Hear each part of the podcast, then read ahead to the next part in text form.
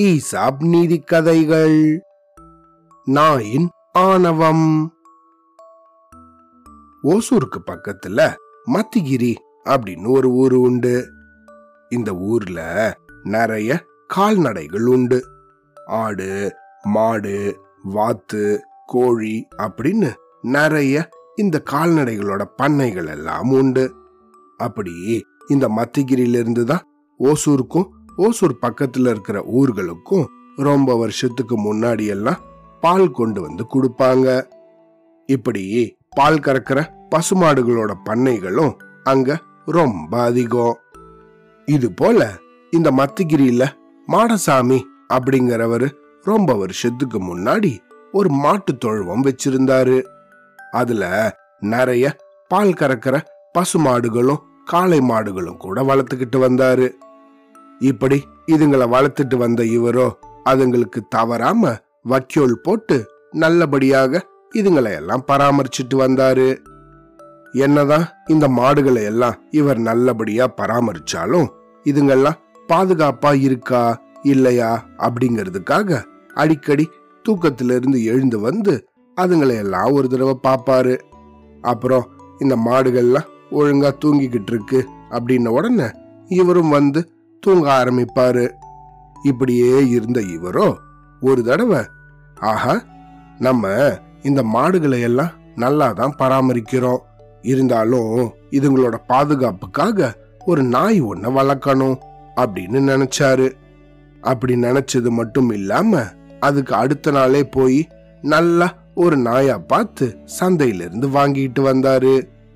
அப்படி வாங்கிக்கிட்டு வந்த நாயை கூட இவர் நல்லா தீனி போட்டு வளர்த்துட்டு வந்தாரு. இந்த பாரு இந்த மாடுகளை எல்லாம் நீ நல்லபடியாக பார்த்துக்கணும். நான் அசந்து தூங்கிட்டேன்னாலோ இல்ல பகல் பொழுதுல எங்கேயாவது வெளியே போயிருக்கும் போது இதுங்களுக்கு ஏதாவது ஆபத்துன்னா சத்தம் போட்டு கொலைச்சு என்ன நீனு கூப்பிடணும் அப்படின்னு சொல்லியிருந்தாரு. இப்படி இந்த மாடசாமி தன்னை இந்த மாடுகளுக்கு காவலாக நியமிச்சதை நினைச்சு இந்த நாயோ ரொம்ப பெருமைப்பட்டுச்சு. பெருமைப்பட்டதோட இந்த மாடுகளை எல்லாம் தான் தான் மேய்க்கிறது போல நினைச்சுக்கிட்டு அதுங்க பக்கத்துல போய் அப்படின்னு கொலைச்சு கொலைச்சு இந்த மாடுகளை எல்லாம் பயமுடுத்த ஆரம்பிச்சிச்சு. இந்த மாடுகளும் சரி போகட்டும் நம்ம எஜமான் தானே இதை வளர்க்கறாரு அப்படின்னு நினைச்சு எதுவுமே பண்ணாம அதுங்களும் அமைதியாக இருந்துச்சுங்க. ஆனா நாளுக்கு நாள் இந்த நாயோட தொல்லை ரொம்ப அதிகமாயிட்டு இருந்துச்சு இப்படிதான் ஒரு நாள் இந்த மாடுகளுக்கெல்லாம் தீனி போடுற நேரம் வந்துச்சு.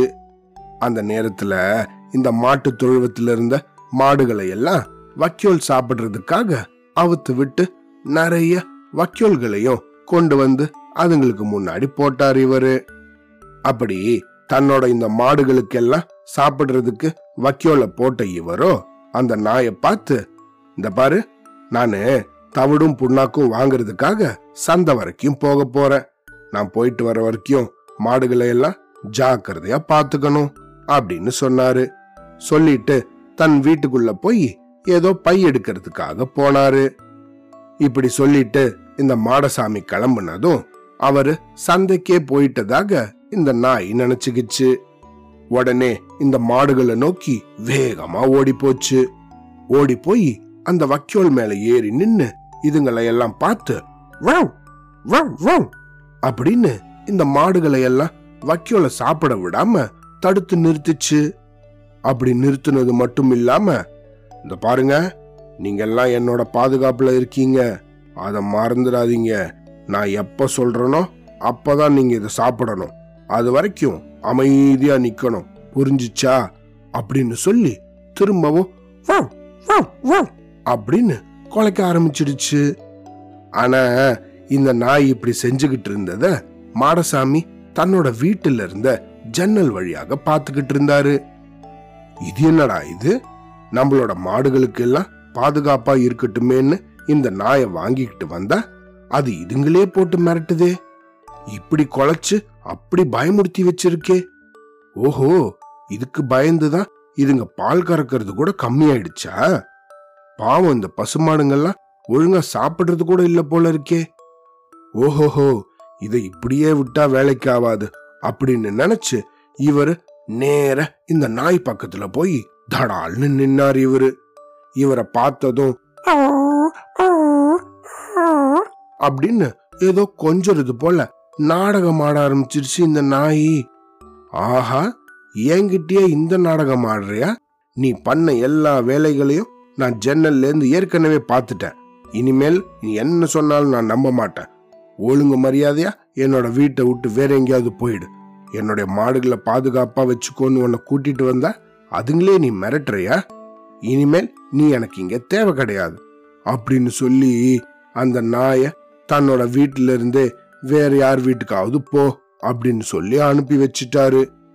இப்படி இந்த மாட்டு தொழுவத்திலிருந்து வெளியேற்றப்பட்ட நாயோ ஆஹா ஒழுங்கு மரியாதையா இந்த மாடுகளுக்கு பாதுகாப்பா இல்லாம நமக்கு கொடுக்கப்பட்ட கடமைய அதிகாரம்னு நினைச்சு இதுங்களையெல்லாம் இந்த மிரட்டு மிரட்டினோமே. நமக்கு சரியான தண்டனை தான் கிடைச்சிருக்கு. ஒழுங்கு மரியாதையா நம்ம நமக்கு கொடுத்த வேலையை மட்டும் செஞ்சிருக்கணும். தேவையில்லாம ஆணவத்தோட நடந்துகிட்டதுக்கு நமக்கு இந்த தண்டனை தேவைதான் அப்படின்னு வருத்தப்பட்டுக்கிட்டே அங்கிருந்து அந்த ஊர் சந்தையை நோக்கி நடந்து போச்சு. அவ்வளோதான்